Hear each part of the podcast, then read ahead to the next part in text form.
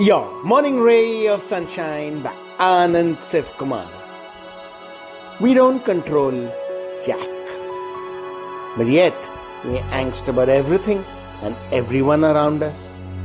Concoct myriad plans of how we will get them to be the way we want.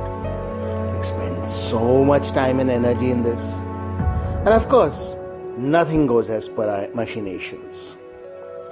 Funny thing is, when things actually go contrarian to how we wanted, and we find ourselves dealing with crap, we rise to the occasion, manage perfectly well to deal with all of it, and come up smiling.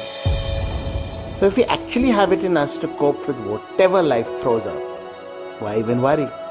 Why flail for control that we totally do not have? Let's just repose faith in ourselves that we are capable, we are strong, we are resilient. Life will throw us googlies and we will still be fine. The only control we need is over ourselves.